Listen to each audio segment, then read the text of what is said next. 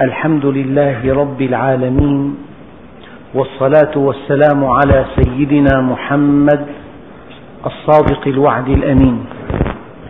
اللهم لا علم لنا إلا ما علمتنا إنك أنت العلام الغيوب. اللهم علمنا ما ينفعنا وانفعنا بما علمتنا وزدنا علما. وأرنا الحق حقا وارزقنا اتباعه. وأرنا الباطل باطلا وارزقنا اجتنابه واجعلنا ممن يستمعون القول فيتبعون أحسنه وأدخلنا برحمتك في عبادك الصالحين.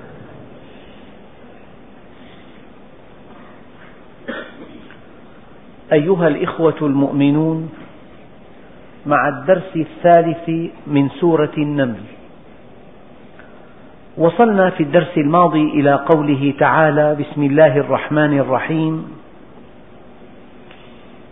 ولقد آتينا داود وسليمان علما. هذه القصة قصة سيدنا سليمان. وقد جاءت في مواضع أخرى ولكنها في هذا الموضع قد قصت علينا بتفصيل شديد. ومع أنها قصت علينا بتفصيل شديد إلا أن هذا التفصيل تناول حلقتين من حلقات قصة سيدنا سليمان. إنها قصته مع الهدهد وقصته مع ملكة اليمن سبأ. ومن خلال هاتين الحلقتين في هذه القصة هناك استنباطات كثيرة. أولا الله سبحانه وتعالى يقول إن هذا القرآن يقص على بني إسرائيل أكثر الذي كانوا فيه يختلفون. ما من واحد منكم إلا وهو يعلم أن اليهود قد حوروا وبدلوا وغيروا وأضافوا على التوراة ما ليس منه. حتى غدت قصص الأنبياء عندهم قصصا بعيدة عن الواقع. الأنبياء في التوراة التي أضاف عليها من أضاف أشخاص عاديون يشربون الخمر ويقعون في الزنا ويحقدون إلى ما, إلى ما هنالك من تفصيلات يندى لها الجبين ويترفع عنها الإنسان العادي. لذلك جاء القرآن الكريم ليقص على بني إسرائيل نعم ليقص عليهم أكثر الذي كانوا فيه يختلفون. الشيء الثاني إن تلاوة هذه القصص على, سي على سيدنا محمد دليل نبوته لقول الله عز وجل وما كنت لديهم إذ يختلفون وما كنت لديهم إذ يلقون أقلامهم أيهم يكفل مريم. ذلك من أنباء الغيب نوحيه إليك. فأولا ربنا سبحانه وتعالى يصحح لبني إسرائيل ما زوروه في التوراة وشيء آخر إن هذه القصة أحد الأدلة على نبوة سيدنا محمد صلى الله عليه وسلم. قصة هذا النبي الكريم بسطت في هذه الصفحات بتوسع شديد ولكن التركيز على شيء واحد وهو العلم. الدليل ربنا سبحانه وتعالى يقول ولقد آتينا داود وسليمان علما. وما اتخذ الله وليا جاهلا لو اتخذه لعلمه. والعلم هو القيمة الوحيدة المرجحة التي اعتمدها القرآن الكريم. فالشيء الذي يرفعك هو العلم والشيء الذي يخفضك هو الجهل. وأي شيء آخر عرض زائل يأتي ويذهب ولا قيمة له. ولا يرفع صاحبه ولا يخفضه. قد يكون الإنسان عند الله في أعلى عليين وهو فقير. وقد يكون في أعلى عليين وهو مريض. وقد يكون في أعلى عليين ونسبه غير معروف. وقد يكون في أعلى عليين وليس جميل الصورة. بعض التابعين كان قصير القامة أسمر اللون أحنف الرجل مائل الذقن ناتئ الوجنتين ضيق المنكبين. ليس شيء من قبح المنظر إلا وهو آخذ منه بنصيب. وكان مع ذلك سيد قومه. إذا غضب غضب لغضبته مئة ألف سيف لا يسألونه فيما غضب. وكان إذا علم أن شرب الماء يفسد مروءته ما شربه لا, لا شكلك ولا مالك ولا نسبك ولا صحتك ولا قوتك تغني عنك من الله شيئا. ولكن العلم وحده هو الذي يرفعك عند الله. والدليل هذه الآية ولقد آتينا داود وسليمان علما. الاستنباط الأول أيها الإخوة أن العلم يؤتى من الله عز وجل. هذا أول استنباط. فإذا علمت أن علمك من الله وأن الله سمح لك أن تتعلم وما أوتيتم من العلم إلا قليلا ولا يحيطون بشيء من علمه إلا بما شاء. إذا أيقنت أن علمك من الله عز وجل لا بد من أن تبادر إلى شكره.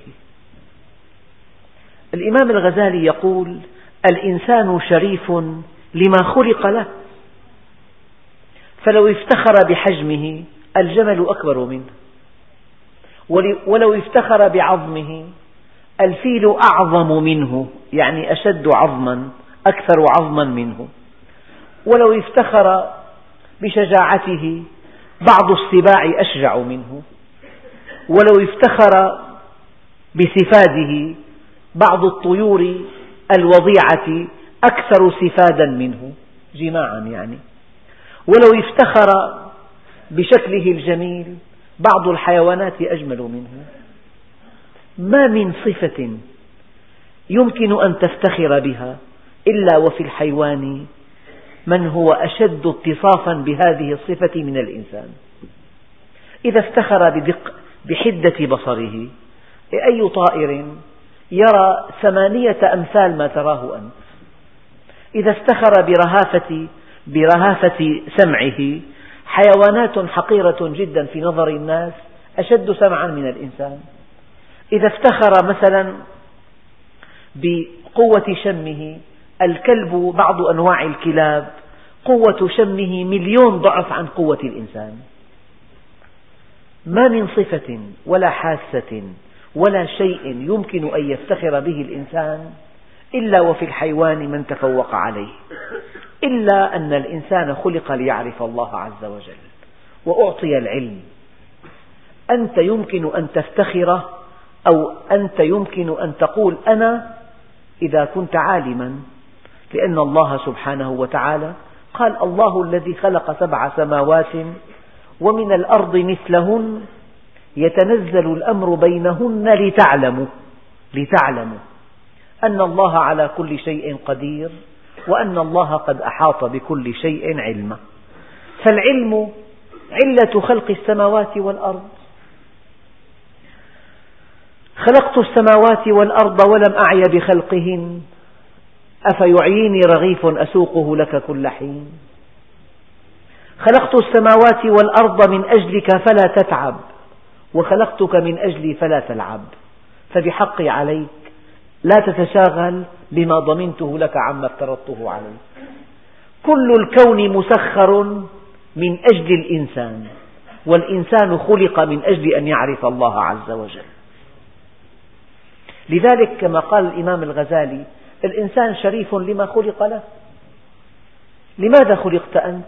خلقت في هذه الدنيا كي تعرف الله عز وجل. فإذا عرفته عبدته. وإذا عبدته سعدت بقربه. إلا من رحم ربك ولذلك خلقهم. ولذلك خلقهم. آية صريحة واضحة محكمة بينة كالشمس الساطعة. إلا من رحم ربك ولذلك خلقهم. لذلك العلم ليس شيئا نأخذه أو لا نأخذه. ليس شيئا نتزين به أو نستغني عنه. ليس حرفة اخترناها أو اخترنا غيرها لا. العلم كما قال عليه الصلاة والسلام في الحديث الصحيح المتواتر فريضة على كل مسلم. ما معنى فرض؟ أقول لك معنى فرض من هذه الأمثلة. تنفس استنشاق الهواء فرض. يعني ضرورة.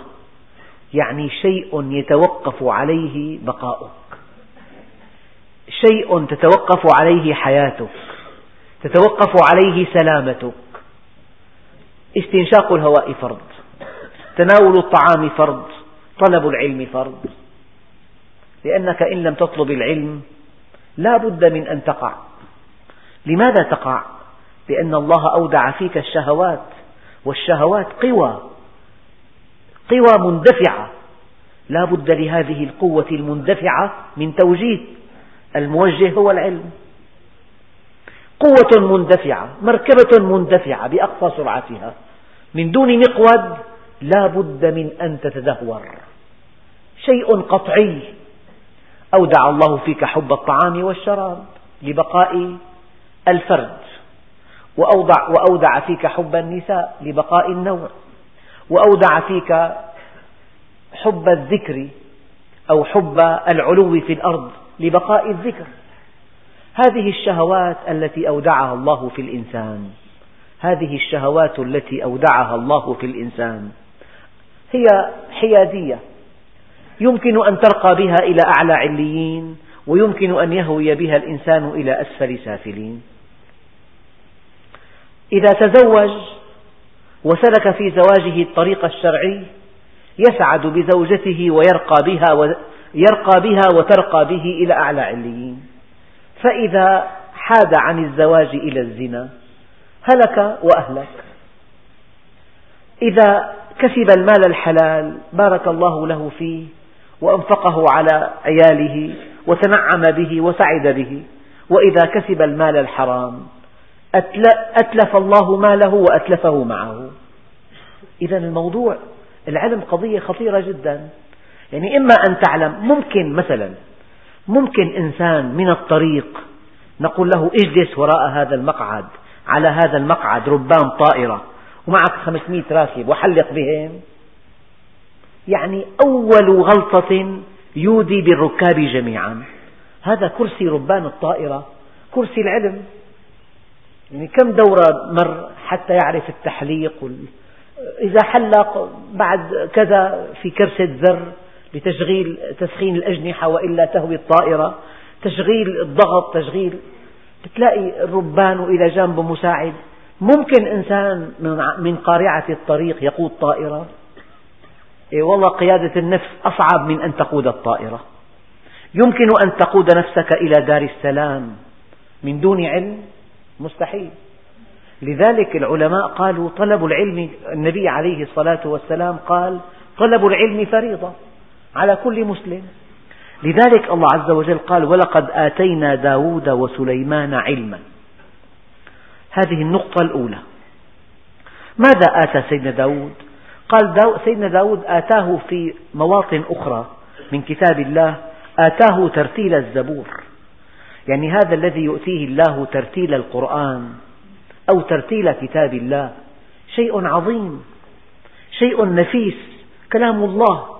سمح الله لك بتعلمه سمح الله لك بتلاوته حق تلاوته سمح الله لك بتفهمه. من هنا قال عليه الصلاة والسلام خيركم. اسم تفضيل. في أغنياء في أقوياء في أشخاص أصحاب صور جميلة جدا. في أناس يتمتعون بصحة جيدة. قال النبي عليه الصلاة والسلام خيركم من تعلم القرآن وعلمه. فسيدنا داود الله قال آتيناه علما. من هذا العلم أنه علمه ترتيل الزبور. فكانت الجبال والطير تؤوب, تؤوب معه إذا تلا الزبور. حتى أن العلماء إذا سمعوا صوتا عذبا شزيا شز نعم شجيا من قارئ قرآن كريم يقال له أوتيت مزمارا من مزامير داود. يعني أحيانا إذا قرئ كلام الله بأداء جيد وصوت جميل يفعل في النفس فعل السحر. النبي عليه الصلاة والسلام كان يستمع إلى كتاب الله من عبد الله بن مسعود. وكانت عيناه تذرفان بالدمع.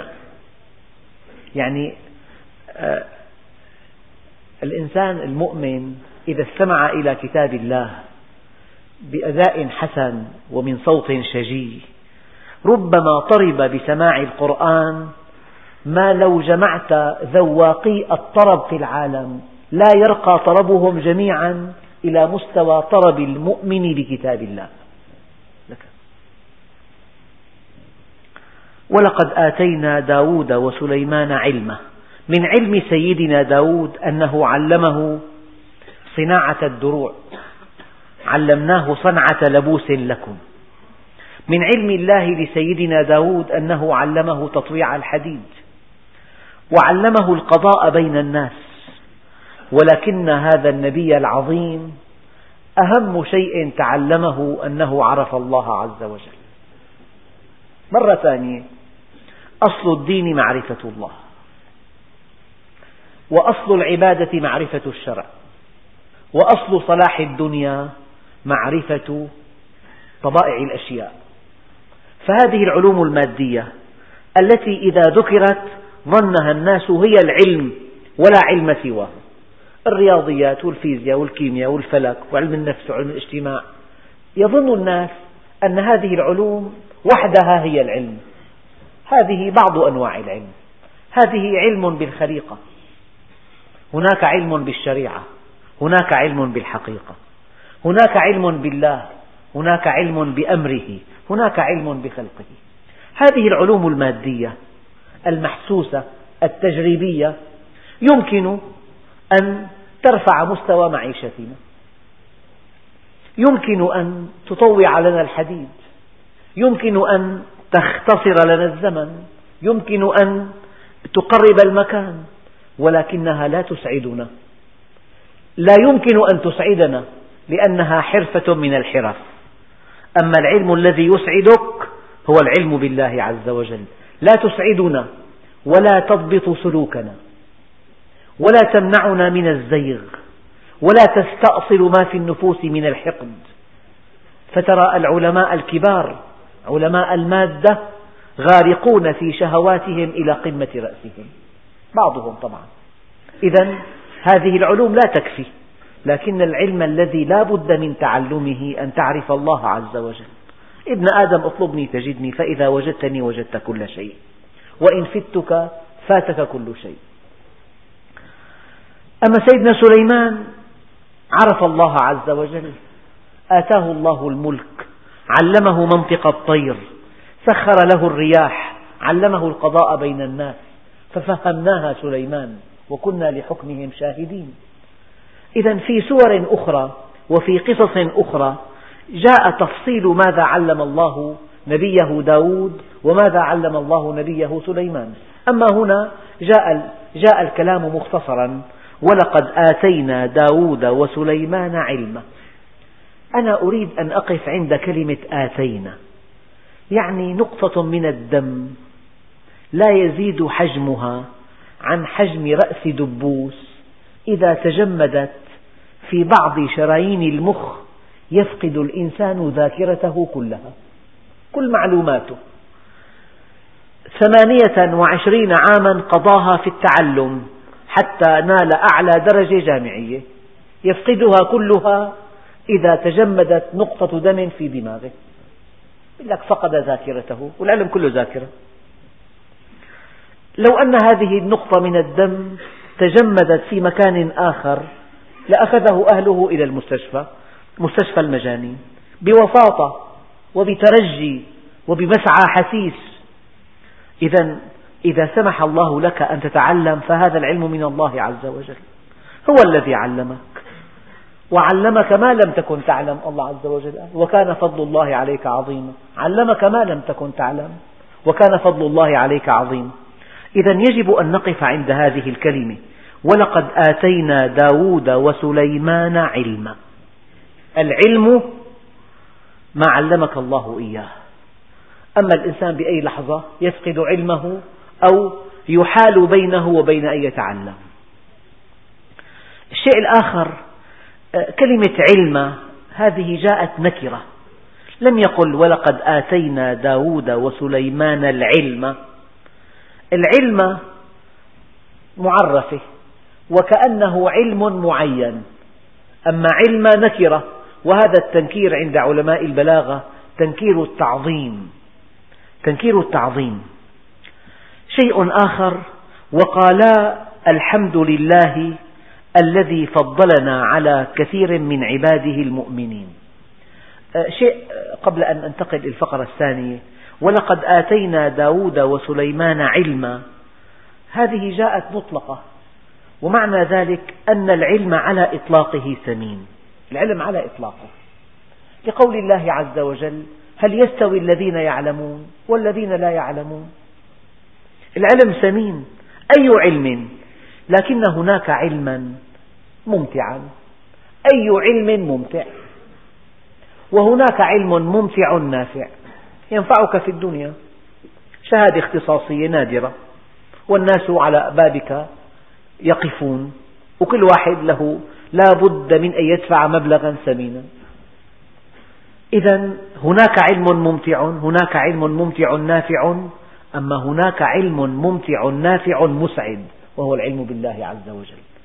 أخطر ما في الموضوع أن كل علم تنتهي قيمته وينتهي أثره وينتهي نفعه وتنتهي متعته عند الموت. هذا العلم لا قيمة له في الدار الآخرة.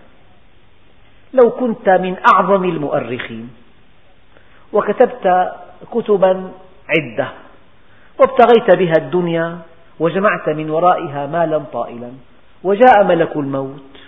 وما عرفت الله عز وجل؟ هذا العلم لم ينفعك شيئا. من هنا يعني تشبيه بسيط. لو أنه إنسان في عنده مكتبة ضخمة أربعة جدران ممتلئة بالكتب من أول طبقة إلى السقف. وعنده بعد أيام أو بعد شهر أو شهرين فحص مصيري. يتوقف على نجاحه في هذا الفحص مستقبله ومصيره. هذا الإنسان العاقل يجب أن يختار من كل هذه المكتبة الكتاب المقرر. يعني ما يمكن ما يطبع في اليوم الواحد لا يستطيع الإنسان أن يقرأه إذا ترك كل أعماله في مئة عام. فتحصيل العلم بشكل شمولي مستحيل. لا بد من أن تختار.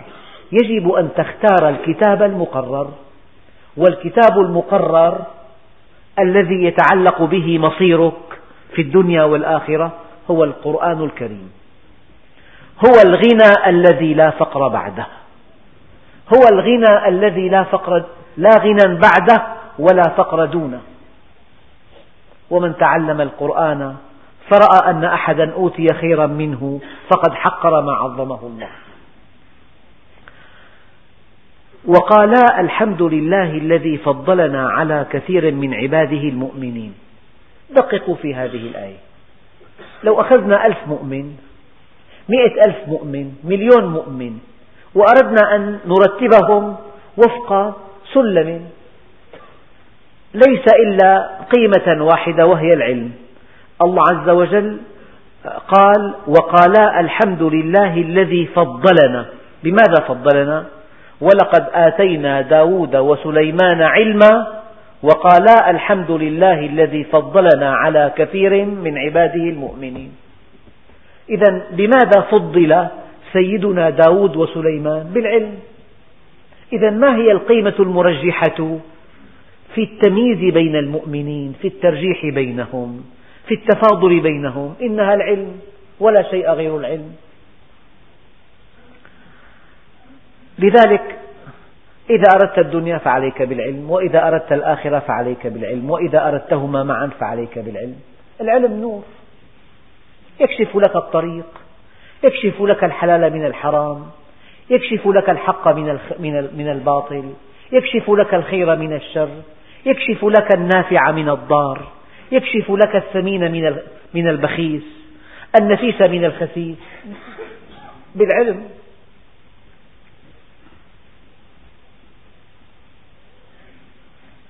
وورث سليمان داود. آه هذه الوراثة ليست وراثة مال أو نبوة ولكنها وراثة العلم. لأن النبوة كما تعلمون في علم العقيدة لا تورث. النبوة لا تورث. ولكن الله عز وجل أشار بهذه الوراثة إلى وراثة العلم. يعني كما كان داود عليه وعلى نبينا أفضل الصلاة والسلام أوتي العلم كذلك أوتي ابنه سليمان العلم. فكأنما سليمان ورث العلم من الله عز وجل وجاء بعد أبيه داود. فكأنما ورث هذه المكانة ورث هذه المنزلة هذه هذا المقام. وقال يا أيها الناس علمنا منطق الطير. الآن في نقطة مهمة جدا أتمنى عليكم أن تقفوا عليها. هذه معجزة أن يستطيع الإنسان أن يفهم على الطيور وأن يتعلم لغتها. وأن تسخر له الطيور أن تسخر له الريح. فإذا أردنا أن نفهم هذه الآية فهما بعيدا عن الصواب قلنا إن سليمان آه، من خلال التجربة عرف أصوات الطيور ماذا تعني. هذا شيء يعرفه العلماء علماء الأحياء. افتح الآن كتاب عن الطيور. هناك دراسات تجارب تسجيل لأصوات الطيور. هذا الصوت ماذا يعني؟ بهذا الصوت يجتمعون بهذا الصوت يتفرقون بهذا الصوت يحذرون بهذا الصوت يدعو الذكر أنثاه بهذا الصوت. فالعلماء العاديون من خلال تجارب طويلة جدا وبحوث وإجراءات وتسجيلات ربما اكتشفوا ماذا تعني هذه الأصوات. علم سيدنا سليمان ليس من هذا القبيل. ذاك علم تجريبي. ولكن علم سيدنا سليمان علم لدني. وفرق بين العلم التجريبي والعلم اللدني. يعني لو أخذت آلة من هذه الآلات وأنت لا تفقه في تصميمها شيئا فنزعت هذا الشريط فتوقف الصوت. تقول هذا الصوت هذا الشريط للصوت. نزعت هذا المفتاح فارتفع الصوت كثيرا. تقول هذا المفتاح لضبط الصوت. مثل هذا العلم العلم التجريبي هذا الذي يتعلمه الإنسان من خلال الواقع. ولكن العلم الذي يعلمه الله لأنبيائه نوع آخر. إما أن تكتشف حقائق العلم بالتجربة فعلمك تجريبي وإما أن تأخذه من الله مباشرة فعلمك لدني. فلذلك قالوا الحقائق يكتشفها العلماء بالتجربة وتنحدر إلى الأنبياء عن طريق الوحي. فهذا النبي العظيم تعلم لغة الطير لا, لا عن طريق التجريب بل عن طريق, عن طريق الإعجاز. الله سبحانه وتعالى علمه منطق الطير. قال يا أيها الناس علمنا منطق الطير. وأوتينا من كل شيء إن هذا لهو الفضل المبين.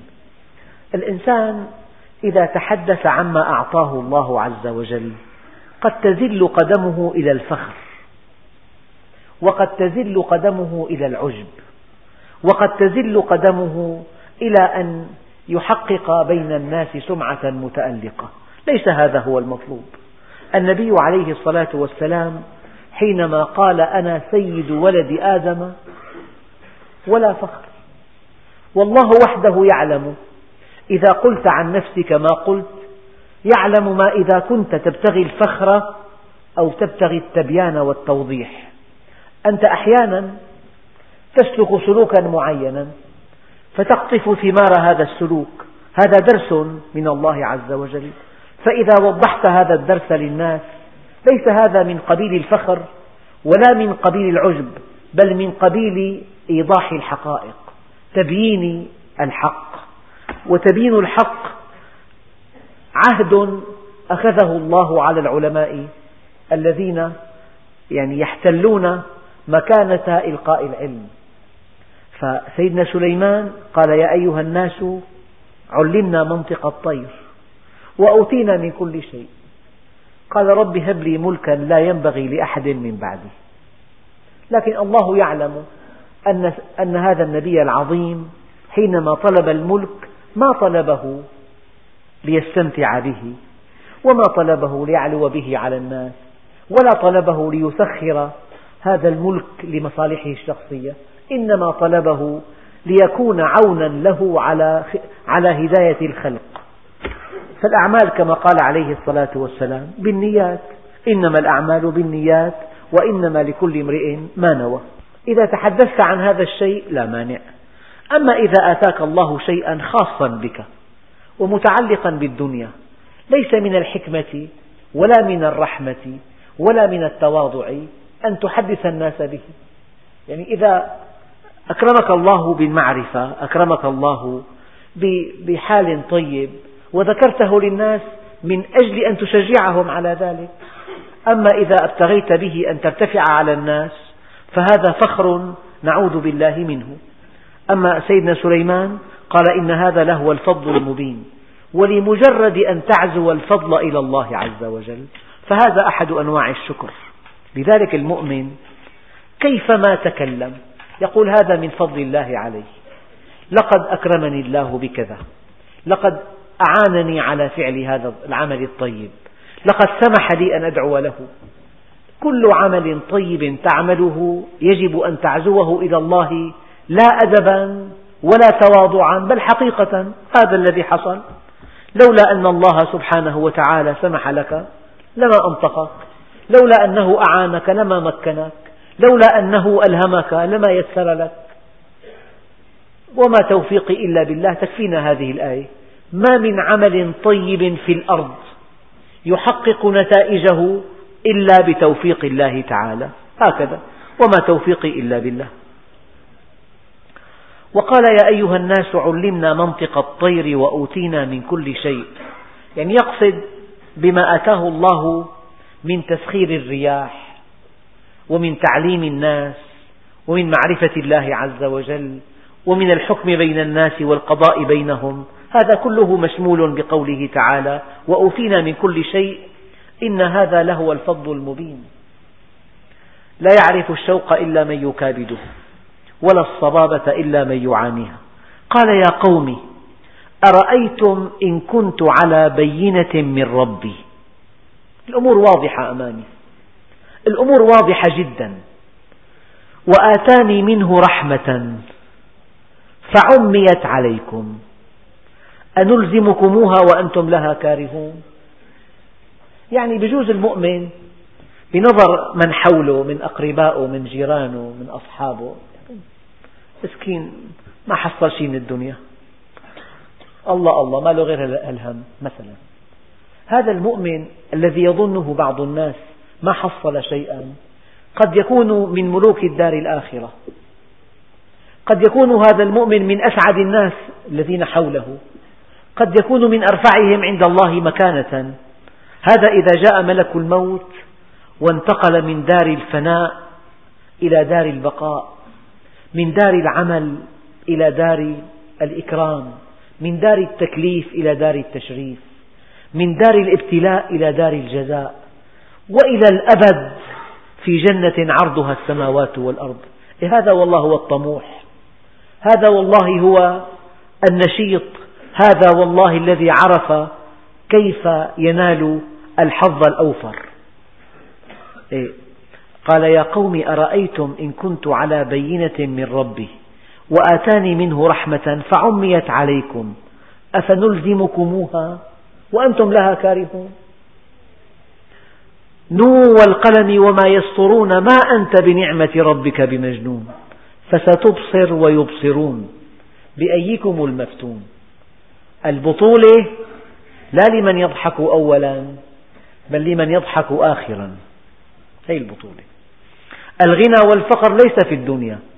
الغنى والفقر بعد العرض على الله. الفوز ليس أن تشتري أرضا ثم يرتفع ثمنها إلى مئة ضعف. ليس أن تمتلك بناء ضخما يغنيك إلى أولادك من بعدك. لا. البطولة والغنى أن تزحزح عن النار وتدخل الجنة. فمن زحزح عن النار وأدخل الجنة فقد فاز. وما الحياة الدنيا إلا متاع الغرور. البطولة لا أن ترضي الناس بل أن ترضي رب الناس. البطولة لا أن تكون عند الناس ذا شأن عظيم بل أن تكون في, عين الله كبير. أن تكون بأعين الله كما قال الله عز وجل. البطولة أن تكون العاقبة لك. يا أيها الناس علمنا منطق الطير وأوتينا من كل شيء إن هذا لهو الفضل المبين. لو, قال إن هذا فضل مبين ماذا تعني كلمة هو؟ إن هذا لهو الفضل المبين. ماذا تعني؟ يعني ما سواه ليس فضلا. الفضل الوحيد هو أن تكون أن تعرف الله عز وجل وأن تستقيم على أمره. إن هذا لهو الفضل المبين. لو قال إن هذا فضل مبين. لا تعطي هذا المعنى. إن هذا لهو الفضل. هذا هو الفضل. وما سواه ليس فضلا. وما سواه سراب. ما سواه وهم. ما سواه آه، ظن. وحشر لسليمان جنوده من الجن. والإنس والطير. الله سبحانه وتعالى سخر لهذا النبي عددا كبيرا من الإنس يعملون بأمره وعددا من الجن وعددا من الطير. سخر لهذا النبي العظيم الجن ليس مجموعهم بعضهم بعضهم من الجن والإنس والطير. يفيد هذا معنى كلمة من من للتبعيض. يعني سخر لهذا النبي من الجن عدد ومن الإنس عدد ومن الطير عدد. فهم يوزعون أي يجمعون. يعني جمع جمع الله له هؤلاء جميعا أولهم على آخرهم. يعني جمعوا, في موكب واحد. أما الطير يبدو مما سنصل إليه أن ليس, ليس مطلق الطير بل نوع خاص من الطير يتفوق عن على أمثاله. فليس من شأن الطير إذا حلق فوق مدينة أن يتعرف إلى ملك هذه المدينة وإلى طاعته لله عز وجل وإلى معرفته بالله وإلى انحرافه أو استقامته. هذا ليس من شأن الطير. لكن هذا النبي الكريم سخر له طير من نوع خاص. عنده قوة إدراك لا يملكها أمثاله من الطيور. والجن كما تعلمون يا معشر الجن والإنس المخلوقات كلها كلها آه، بعضها مكلف وهو الإنس والجن. مكلف بالأمانة مكلف بتزكية نفسه مكلف بطاعة الله عز وجل. فالجن مخلوقات آه، خلقت من مارج من نار. سريعة الحركة كما ورد في القرآن الكريم. بعض الجن آمن مع رسول الله صلى الله عليه وسلم. الجن لهم صفات يرون الإنس أما الإنس لا يرونهم. إنه يراكم هو وقبيله من حيث لا ترونهم. الجن نحن لا نراهم. لا نستطيع أن نقول عنهم إلا ما قاله الله عز وجل من دون زيادة لأن سبيل الإيمان بهم هو الخبر اليقيني الخبر الصادق اليقين الإخباري. لذلك نكتفي بما ورد في القرآن الكريم آه، في سورة الجن وفي مواطن أخرى ليس للجن سلطان على الإنس. الدليل وقال الشيطان لما قضي الأمر إن الله وعدكم وعد الحق ووعدتكم فأخلفتكم وما كان لي عليكم من سلطان. الجن يملكون الوسوسة قل أعوذ برب الناس ملك الناس إله الناس من شر الوسواس الخناس الذي يوسوس في صدور الناس من الجنة والناس. هذا كله نعرفه من كتاب الله عز وجل. ولا نستطيع أن نضيف عليه شيئا آخر. لا نستطيع أن نراهم أما هم يروننا. يوسوسون ولكن لا يملكون علينا سلطانا إطلاقا. وحشر لسليمان جنوده من الجن والإنس والطير. فهم يوزعون جمعوا في موكب واحد. حتى إذا أتوا على وادي النمل. هذا الموكب الذي فيه النبي الكريم سليمان وفيه عدد كبير من الإنس ومن الجن ومن الطير. هذا الموكب الذي جمع له وسخر له أتى على واد في أثناء تحركه أتى على وادي النمل. هذه القصة فيها عدد كبير من خرق العادات. الآن أريد أن أقف معكم قليلا. نحن أحيانا نقول هذا الشيء مستحيل مستحيل عادة. ما الفرق بين المستحيل عادة والمستحيل عقلا؟ فرق كبير. الله سبحانه وتعالى واجب الوجود. الكون جائز الوجود ممكن الوجود. يعني الكون خلق هكذا وكان من الممكن أن يكون على خلاف هذا. الإنسان يتكلم وكان يمكن ألا يتكلم. الإنسان يأكل وكان من الممكن أن يخلق بلا طعام ولا شراب. الإنسان له حركة معينة له بصر معين. فالذي خلق الإنسان به على هذا الوضع هذا ممكن. ومعنى ممكن ممكن يكون في شيء آخر. ممكن أن يكون الإنسان من غاز غاز أو من نور أو من من معدن ممكن. فكل شيء الله عز وجل خلقه. نقول هذا ممكن. الكون كله ممكن. والله سبحانه وتعالى واجب الوجود. في علم العقيدة هناك شيء واجب الوجود وهناك شيء ممكن الوجود وهناك شيء مستحيل الوجود. هذا ندرسه في دروس الجوهرة يوم السبت. لكن هنا الآن في عنا خرق للعادات. بحكم العادة مستحيل. أنه إنسان ماشي بالطريق يستمع إلى نملة قولها لمثيلاتها. إذا هذا خرق للعادات. وأن تعرف النملة أن هذا نبي عظيم وهؤلاء من حوله جن وإنس وطير. أيضا هذه هذا خرق للعادات. بالمناسبة لو أن هناك وقتا اطلعنا فيه على حقيقة مجتمع النمل لأخذنا العجب العجاب. شيء لا يصدق. مجتمع النمل ومجتمع النحل من حيث النواحي الاجتماعية والنظام أرقى من بني البشر. هناك مستعمرات للنمل هناك مزارع للنمل. النمل يربي بعض الماشية في حشرات خاصة يقتات النمل على رحيقها يربيها في مزارع. النمل له قيادة النمل له نظام في الانضباط عجيب جدا. النمل يرسل استطلاعا إذا تنقل. النمل يخزن موادة الغذائية بعد أن ينزع الرشيم من القمحة.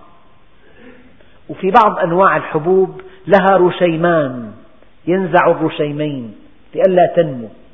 مرة في خطبة تحدثت عن النمل خلال أسبوعين أو ثلاثة. شيء لا يصدق. حركاتهم انضباطهم عدوانهم حروبهم سلمهم نظامهم زواجهم.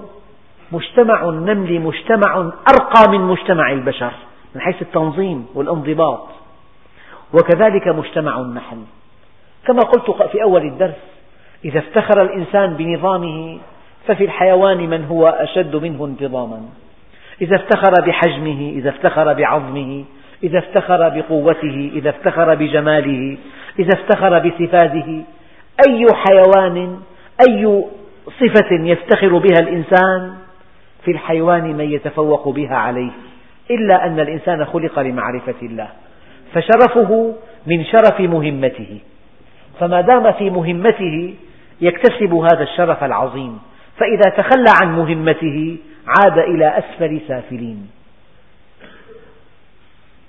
والتين والزيتون وطور سنين وهذا البلد الأمين لقد خلقنا الإنسان في أحسن تقويم ثم رددناه أسفل سافلين. إلا الذين آمنوا وعملوا الصالحات فلهم أجر غير ممنون. إذا حتى إذا أتوا على وادي النمل سيدنا سليمان مع الجن والإنس والطير وجدوا نملة وجد سيدنا سليمان نملة تقول يا أيها النمل ادخلوا مساكنكم. لا يحطمنكم سليمان وجنوده وهم لا يشعرون. يبدو أو استنبط العلماء أنه لا يجوز للإنسان أن يدوس نملة ويقتلها لأنهم إذا إذا حطمهم سيدنا سليمان لأنهم لا يشعرون. أما أن تداس النملة بقدم شاعرة تشعر أن هذه نملة وأنت سوف تدوسها. هذا ليس من أخلاق المؤمن استنباطا من هذه الآية. إذا أن تعرف النملة أن هذا نبي كريم وأن هذا الحشر الذين معه سخروا له لا يحطمنكم سليمان وجنوده وهم لا يشعرون وأنهم من الورع ومن اللطف بحيث أنهم لو قتلوا نملة لا يشعرون. هذا خرق للعادات. وأن يستمع هذا النبي العظيم لهذه النملة تخاطب آه، مثيلاتها وتحذرهم من هذا الموكب الذي قد لا يشعر ويدوسهم بأقدامه هذا أيضا خرق للعادات فتبسم ضاحكا من قولها. تبسم ضاحكا. القهقهة ليست من أخلاق المؤمنين. النبي عليه الصلاة والسلام كان جل ضحكه التبسم. تبسم ضاحكا من قوله. وقال رب أوزعني أن أشكر نعمتك التي أنعمت علي وعلى والدي وأن أعمل صالحا ترضاه وأدخلني برحمتك في عبادك الصالحين. يعني الشكر الله عز وجل يقول ما يفعل الله بعذابكم إن شكرتم وآمنتم. يعني هذا الكون الذي سخره الله لنا. سخره مرتين. سخره تسخير تعريف وسخره تسخير تكريم. فيجب أن يكون موقفنا من التعريف الإيمان ومن التكريم الشكر والعرفان. إذا آمنا وشكرنا حققنا المهمة في الأرض. فإذا آمنا ولم نشكر أو شكرنا ولم نؤمن فقد اختلت مهمتنا. إذا لا بد من التضييق والعلاج. قال تعالى ما يفعل الله بعذابكم؟ إن شكرتم وآمنتم وكان الله شاكرا عليما. إذا ربي أوزعني أن أشكر نعمتك. الشكر له حدان. حده الأول أن تعزو هذه النعمة إلى الله. ما دمت تقول أنا ولي وعندي أنا ولي وعندي فأنت لا تعرف الله عز وجل. قال الشيطان أنا فأهلكه الله. قال أنا خير منه. وقال فرعون أليس لي ملك مصر فأهلكه الله عز وجل. وقال قارون إنما أوتيته على علم عندي. فلا أنا ولا لي ولا عندي. هذه الكلمات فيها شرك. أما الشكر أن تعزو النعمة إلى الله عز وجل رب أوزعني أن أشكر نعمتك التي أنعمت علي. هذا الحد الأدنى. والحد الأعلى اعملوا آل داود شكرا أن تقابل النعمة بعمل طيب. يا ربي كيف أشكرك؟ قال إنك إن ذكرتني شكرتني وإذا ما نسيتني كفرتني. إن ذكرتني شكرتني وإن نسيتني كفرتني. فأن تعزو النعمة إلى الله شكر. وأن تذكر الله عز وجل كثيرا شكر. وأن تعمل صالحا شكر. وأن تفعلها معا هذا نوع طيب من الشكر. أوزعني أن أشكر نعمتك التي أنعمت علي وعلى والدي. يا رب كيف أشكرك؟ وشكرك لا يتم إلا بنعمة أخرى من نعمك. نعمة الشكر.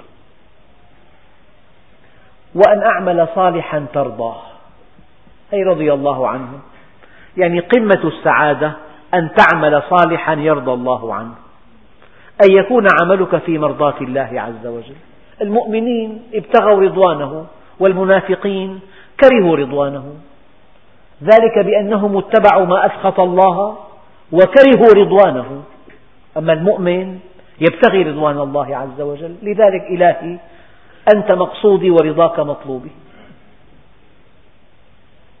وأدخلني برحمتك في هذا الحال الطيب في هذا التجلي في هذه السعادة الدائمة في هذه الجنة التي وعدت, وعدت بها عبادك المؤمنين. وأدخلني برحمتك في عبادك الصالحين. بقي شيء في هذه القصة هو أن الله سبحانه وتعالى حينما قال يا أيها الناس علمنا منطق الطير أو ولقد آتينا داود وسليمان علما. طيب الله عز وجل آتاه الملك أيضا. فلما لم يذكر الله الملك وذكر العلم؟ قال بعض المفسرين لأنك إذا وضعت الملك إلى جنب العلم ليس بشيء. إذا وضعت الملك وما أدراك ما الملك؟ إذا وضعته إلى جنب العلم ليس الملك شيئا أمام العلم. لأن الله سبحانه وتعالى يعطي الملك لمن يحبه ولمن لا يحبه. ويعطي المال لمن يحبه ولمن لا يحبه. لكن العلم اللدني لكن العلم بالله لا يعطيه إلا لمن يحبه.